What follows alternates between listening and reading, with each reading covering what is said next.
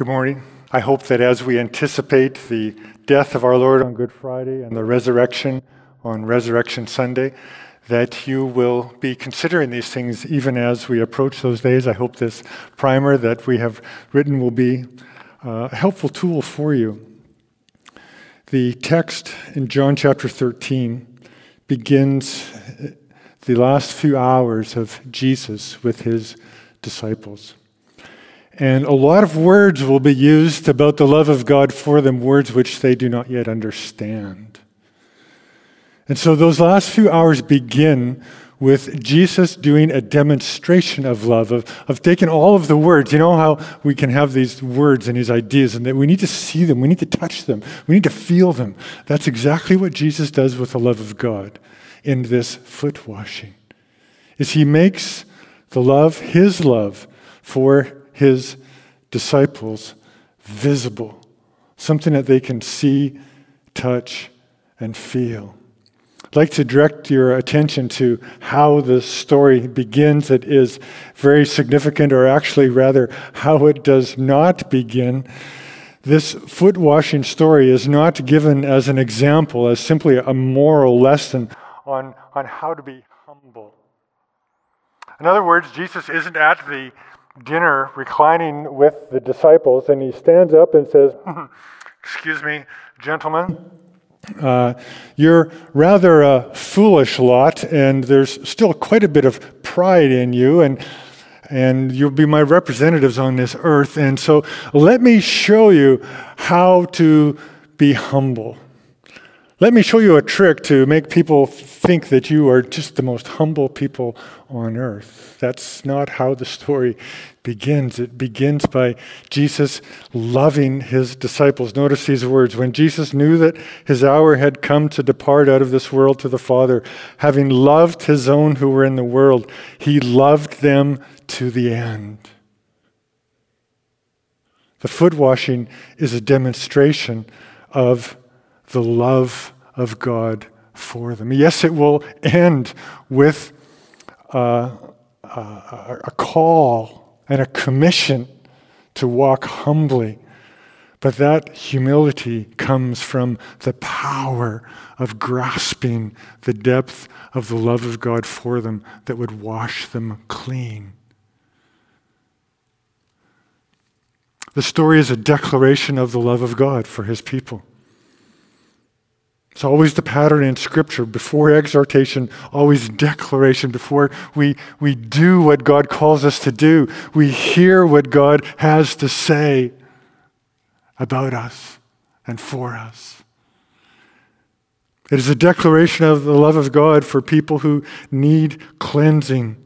And the foot washing is a gesture, it's a symbolic act by Jesus to show how he would love them on the cross by washing them clean. Something that they don't yet understand as this meal begins. But it is a demonstration of what he would do on the cross to wash them clean, and not just their feet, but all that defiles them. Here's the main point that I would like to get across from the story this morning, and it has to do with the love of God. We should never need or demand from God. Never demand more love from God or demand more proof of God's love. We might not put it like that, Lord, do this or else. But the subtle ways, Lord, you know, if, if you love me, could you, you know, could you do this? if, if I could have a pill everywhere I went as a pastor and say, swallow this, it would be an enormous pill, the love of God. But we do. We feel like sometimes we need or demand from God something more. We will never, ever receive a greater demonstration of the love of God for us than is found in being cleansed by Jesus. Submitting to the love of God by hearing Him say, I have washed you, I have made you clean. 1 John 4. 3, 1 John 3:16 says, "How do we know that God loves us? Because Jesus died for us, cleansing us, washing us. You know, it's, it's easier to talk about things than it is to do them, isn't it? Men are certainly like that. Boy, we've got a lot of bravado. You get a group of men together, and boy, can they ever talk. Maybe ladies are like that too. I don't often sit around in a group of ladies, but maybe they talk too about all of the things that they can do. And sometimes it's, a lot of times, it's easier to talk about things than it is to actually do them. I, I have all this wood laying around in my yard, and it, I talk about all the things I'm going to do with it, all the things I'm going to build with it. The reality is, is that I don't know how to do it. And this is true of the love of God. It's easier to talk about the love of God. We talk a lot about the love of God. We talk about it as an idea, but it's easier to talk about the love of God than it is to receive it and to accept it. And so Jesus here makes the love of God a physical thing. He washes their feet the creator of the universe, the one who spoke those feet into existence in all of their filth and all of their dirtiness. He, he rises at the table and he takes the place of a servant and he washes their feet. He makes the love of God a physical thing as it would become visible on the cross. But they do not know the cross yet. They have not yet seen the cross. And he makes the love of God here physical in this anticipation of the cross and forces them to look at it. Forces them to accept it, particularly Peter. We'll see in Peter, no, Lord, no. He forces them to submit to it, to touch it, to see it, to, to, to, to feel it.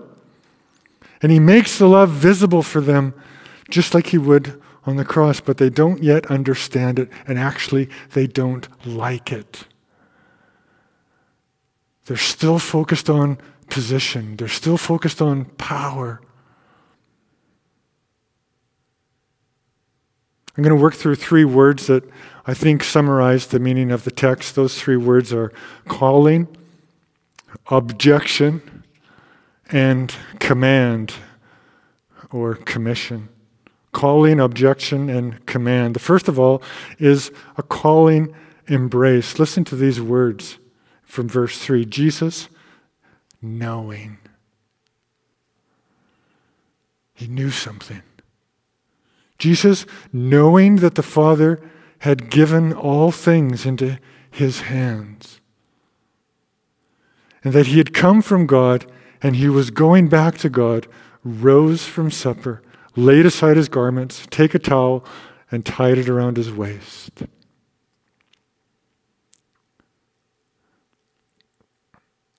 The reason that Jesus served and could serve and humble himself at the table and serve his disciples is because of the calling that he had from the Father. I hope you can understand that. The reason that there's something going on between Jesus and his disciples is that there's something going on between Jesus and the Father. And the reason that Jesus could humble himself as the master and take the form of a servant, as Philippians chapter 2 talks about, take the form of a servant and wash these stinky, betraying, proud feet because he was embracing the calling and the love of his Father. It had more to do with his setting his eyes on his Father than it did setting his eyes on something that he could see inside of his disciples.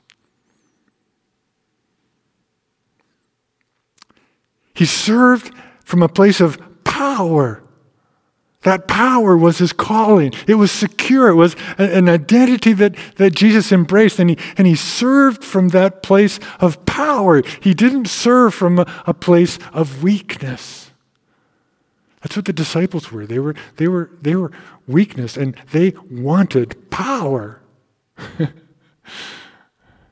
but until they grasp the power of the love of God for them to wash them, they'll never have the capacity to serve. See, Jesus was not trying to create his identity by serving. That's what we do.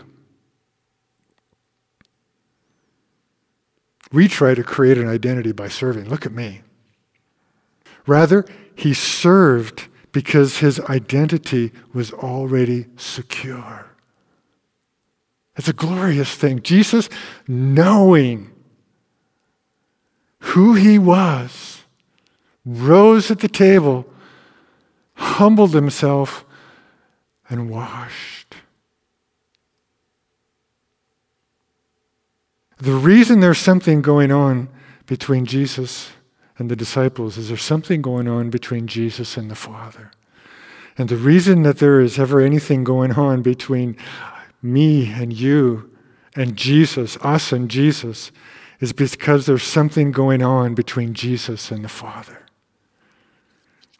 And the beauty is that that will never change. What goes on between Jesus and the Father is secure. It will never change. That's why we are so secure in the love of Jesus for us. What a liberty that is for us. Do you know that Jesus' love for you is not dependent upon something that he can discover in you? That's what we do to each other. But that's not the way Jesus loves.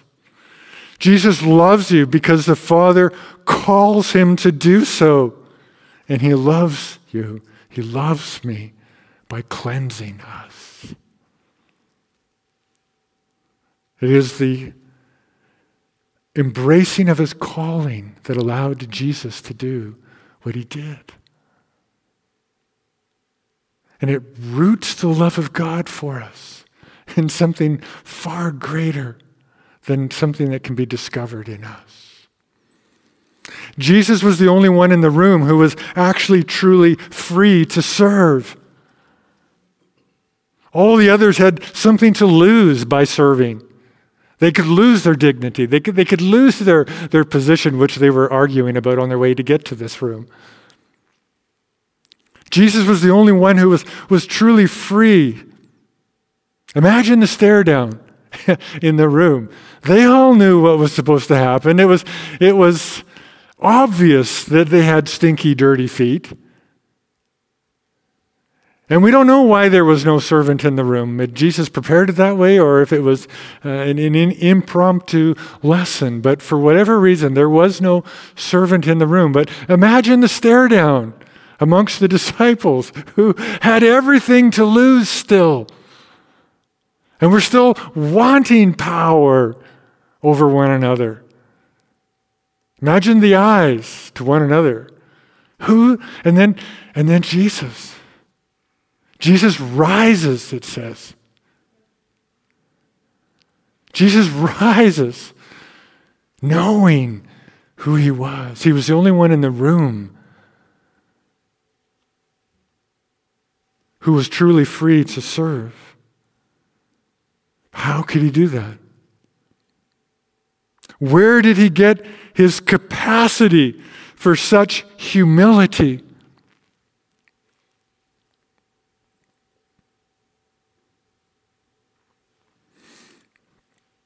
Well, he was not looking at the disciples and trying to discover in them a good enough reason to love them. He was looking at the Father to discover his reason for loving them. Those are two very, very different things.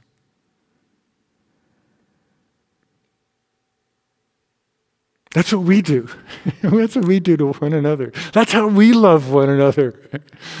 We look inside of one another to trying to discover a good enough reason to love. But this isn't that kind of love. This isn't a human love. This is a divine love, and a divine love that's based on a divine calling.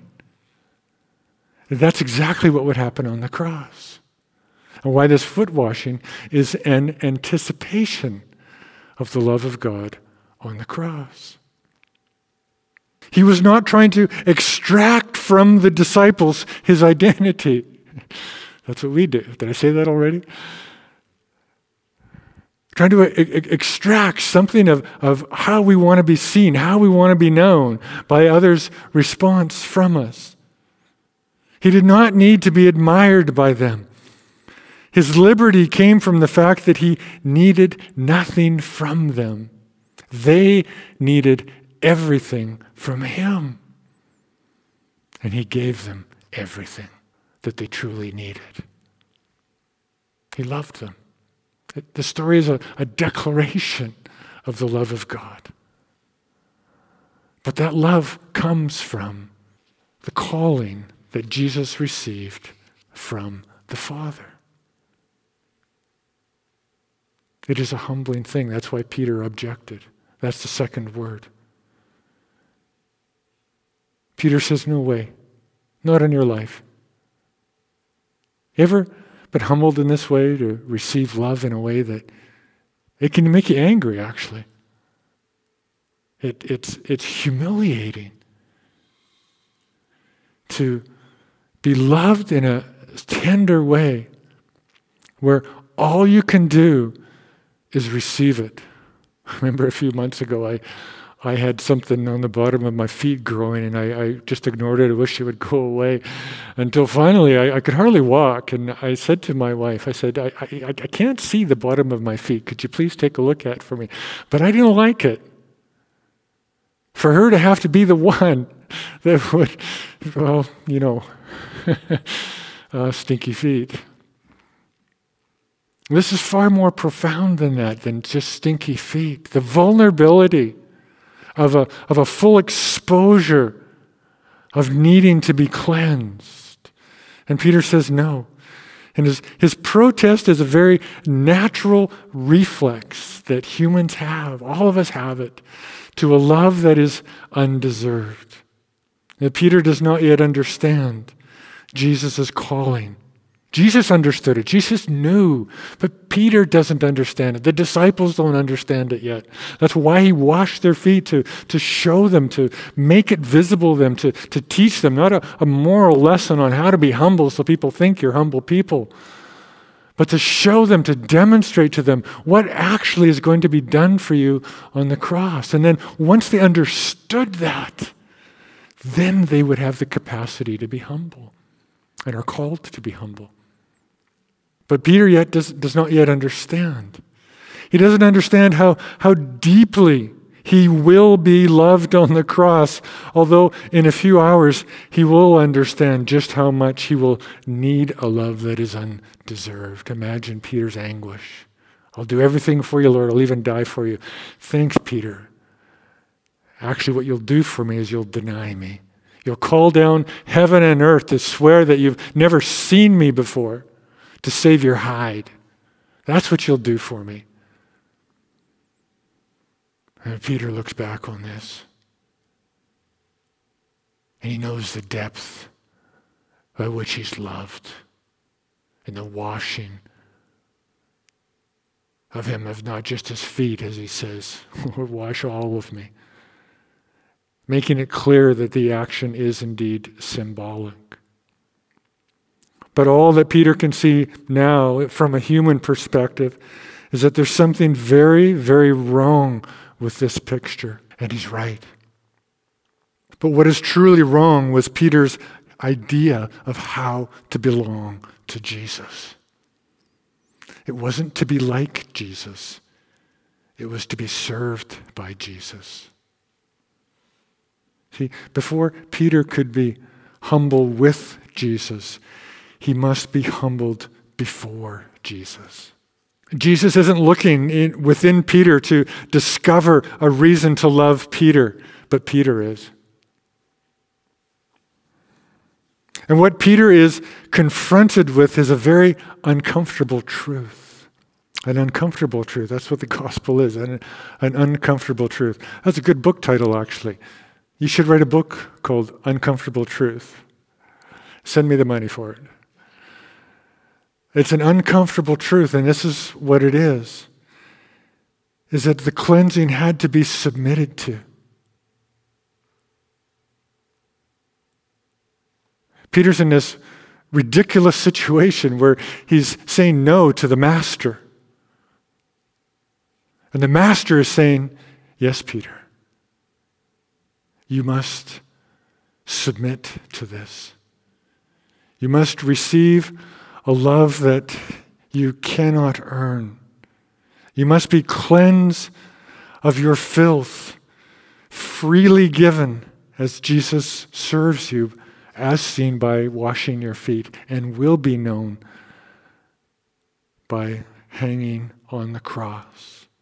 If my imagination was writing the story, or if your imagination was writing this story, there's probably something in your mind that you were thinking as the story was read. It's there. It's, Judas is mentioned more than once, the betraying one. And if our imagination wrote the story, that's probably where the story would go. Because imagine, well, what did, what did Judas do? Was there, was there any eye contact as Jesus came down the, the row of, of, of stinky feet? And he got to betraying feet? What was it like?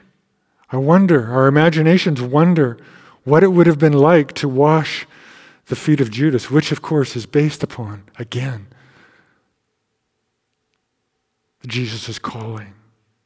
He wasn't looking in the disciples to discover the reason for which he did, particularly true in Judas. He was looking to his Father for the reason for what he did. But our imagination isn't writing the story. The Holy Spirit is writing the story. And the Holy Spirit, in writing the story, determines that out of the 12, it is this one that we have the most to learn from Peter.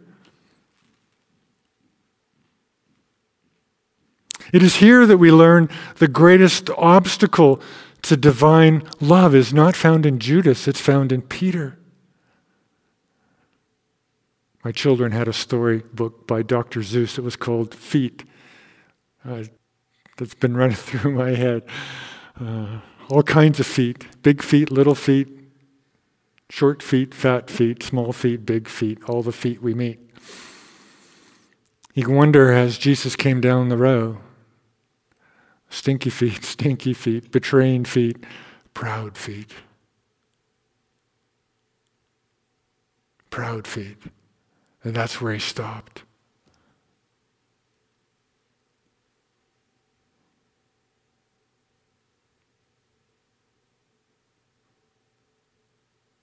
The greatest obstacle to divine love wasn't found in Judas, it was found in Peter, and it's pride. We want to be loved. We want love for us to be built on an admiration of us. But that's not how Jesus washes his disciples' feet not out of an admiration for them, but out of a love for his Father. And what Peter is called to, he's called to submit to a love, to an absolute surrender to a love, to swallow that pill of love, which you could never earn. Psalm 51, a couple of times, uses the word cleansing. A significant anticipation of New Testament truth that is understood in David by the power of the Spirit to grasp the cleansing. And been reading, I have been reading a short meditation by B.B. Warfield on the life of David recently, and it, it noted in 2 Samuel 12, it appears how quickly David is just forgiven. And he says to Nathan, Nathan, Nathan the prophet confronts David with his horrendous sins. And David says, I have sinned before God. And you know what Nathan says? Nathan says, God forgives you. and B.B. Warfield says, you, you almost want to stop in the story and say, hold on here a minute. Yes, the child dies. But doesn't it just seem far too simple to simply say, You're forgiven? And the penitent Psalms is where Warfield goes then to show the depth of David's anguish, particularly Psalm 32, where David says, My, my bones are, are rattling. I can't sleep at night. And we, we know later on, not in Samuel, but we know later on the, the, the depth of the anguish that David knew of his sin and how he had sinned before God. And then the, the freedom, the liberty that he grasped in being cleansed when he says, Wash me, wash me thoroughly from my iniquity and cleanse me from my sin. It's a remarkable, the New Testament truth that is found in David's understanding of what would be accomplished in Christ. Of course, in eternity, that purpose was already in God's heart. Purge me with hyssop, he says, and I shall be clean. David simply had to receive it, as did Peter, as do we. The third word is command. This is where it gets practical.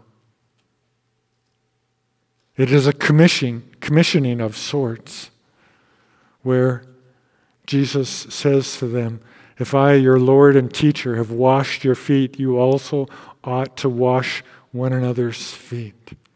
And so, if Jesus' washing of their feet symbolizes how it is that we will become the church, this little group of people in this room, the, the proto church, the church before there was a church, of Jesus doing things symbolically, what would be done for the church on the cross. But they didn't become the church by serving, they became the church by receiving. But in becoming the church, they serve. Jesus' washing shows how it is that they become the church. They're, they're, they're washed of their sin. That, that's, that's how we get our identity. That's how the church comes into existence. It's a, it's a receiving of the love of God. God washes us of, of our sin. Now, then, he tells them what it will look like to live as the church. But to live the, as the church is not how we become the church. Don't get those two things mixed up.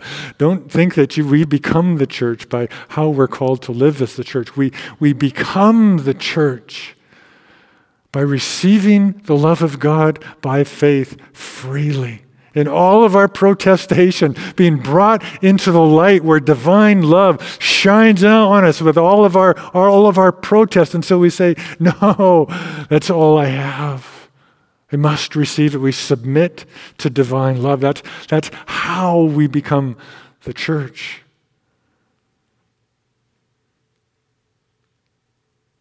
But then we live as the church. The people who are are called are also commissioned. The people who are washed are, are commanded. And they will learn after the cross, after Pentecost. They will learn to humbly serve one another and love as they have been loved. Now, that doesn't mean we create another ceremony of foot washing. That's what humans do, they create ceremonies. Well, I did it. Create hoops that we jump through. And there are ceremonies that, that are commanded in the scripture. The Lord's table is a ceremony, it's a ritual, and we're commanded to do it. That's how Jesus understood the meal in the upper room. You take this and you do this as often as you eat of it and drink of it. That's why we're baptized. That is something that is commanded in, in the scriptures. But you, can you imagine if we reduced this story merely to a ceremony? That's not how the apostles understood it. That's not how the disciples understood their commissioning in the room. They never, ever again speak of it. There's never a description in Acts or in any of the epistles of them gathering to wash one another's feet as there is to eat the Lord's table and to be baptized is because it was symbolic. Jesus says it's not about clean feet, it's about your whole being being washed, which would be accomplished on the cross. And so, can you imagine if we turned this into a ceremony? Would you come to church with stinky feet? We would have the most beautiful, perfectly clean, painted, tattooed, probably. Oh, look at that cute tattoo. That's so pretty feet in order for other people to wash them, and we would completely miss the point of what it's actually all about. The point is to be humbled before God, to receive his love, and then humbly serve one another. That's how the apostles understood it. Not to gather together and wash one another's feet, but for husbands and wives. Make the love of God visible to one another. If you've sat in on any of my premarital counseling, you, you've heard me say these exact words. Your calling in life as an intimate married couple is to take the idea of the love of God and make it visible to your spouse. Parents and children, children need more than an idea of the love of God. Parents need the love of God made visible to them. Slaves and servants. Imagine the witness to a master when a servant is able to serve in the way that God calls us to serve. We too can love and serve people. Not when we discover enough reason in those people to do so, not because we're looking to secure our identity, but because our identity is already secure in Christ, is what gives us the power to humble ourselves and to serve one another. To have that capacity that Jesus had. we come back together here in a few weeks, we're going to use the word capacity a lot, but it's not about room capacity. We're going to need heart capacity. All of the different opinions, all of the different fears, all of the different things that trauma that people have been through that they don't even really fully understand yet until they get in a room again with people. And we're going to need capacity in our hearts to freely serve and, and love one another. But that servanthood comes from our identity in Christ instead of it being the way to our establish our identity. You know, we're we could be so corrupted, can't we, in these things? We know how wrong it is to compare how perfect we can be. We know that's wrong. You don't go to church to compare yourself with how good you are. And so we compare ourselves to how humble we can be. Like Peter, you know, the, the game got changed on Peter, didn't it? He thought it was all about power. And then Jesus changes the game. He, he, takes out a different, different game and starts playing at the game of humility. He says, Oh, I can play that game too, Jesus. Look at how humble I am. You won't wash my feet. I'm as humble or more humble than you. And Jesus says, The game, Peter, is you need to be washed. That comparing is the same insecure pride. Who can be the most humble? That's why this story is not to be read simply as a moral lesson or a manual on, on how to be humble. It's a story to be read on how to receive the cleansing of God. And through his love cleansing us, and it puts us in the sanctuary. It puts us in the sanctuary to, to behold God, to see His beauty, His steadfast love. And it's having been in that place that then we can leave and go with liberty, with freedom, with capacity, the calling to serve and to love one another. God help us to do so, to his glory, not our own. Would you please pray with me? Almighty God, help us to comprehend the width, the breadth, the depth, the height of the love of God for us. Forgive us our protestations that are a weak covering of our pride and to receive all of your love, not with license, but with power. Not the power to serve ourselves, but the power to serve others. And I pray that you would bear this fruit in your church. Again, for your glory, not our own. In Jesus' name I pray. Amen.